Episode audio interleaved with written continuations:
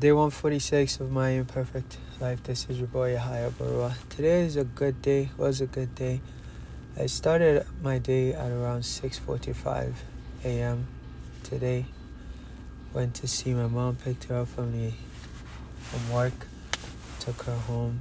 Went to work. Arrived right like three minutes before the store opened, and I was there on time. And I stayed till 9 p.m approximately today, and um, that was good. I arrived when the store was opening, the gates were opening, and I left when the store gates were closing. So I accomplished what I wanted to do yesterday, and I'm grateful. But aside from that, I thank God for His mercy and for His grace. I gotta go. I just dropped my work, my mom at work now. I'm heading home. I'm so exhausted. God bless you, and may all of your dreams come true. Today was a long day.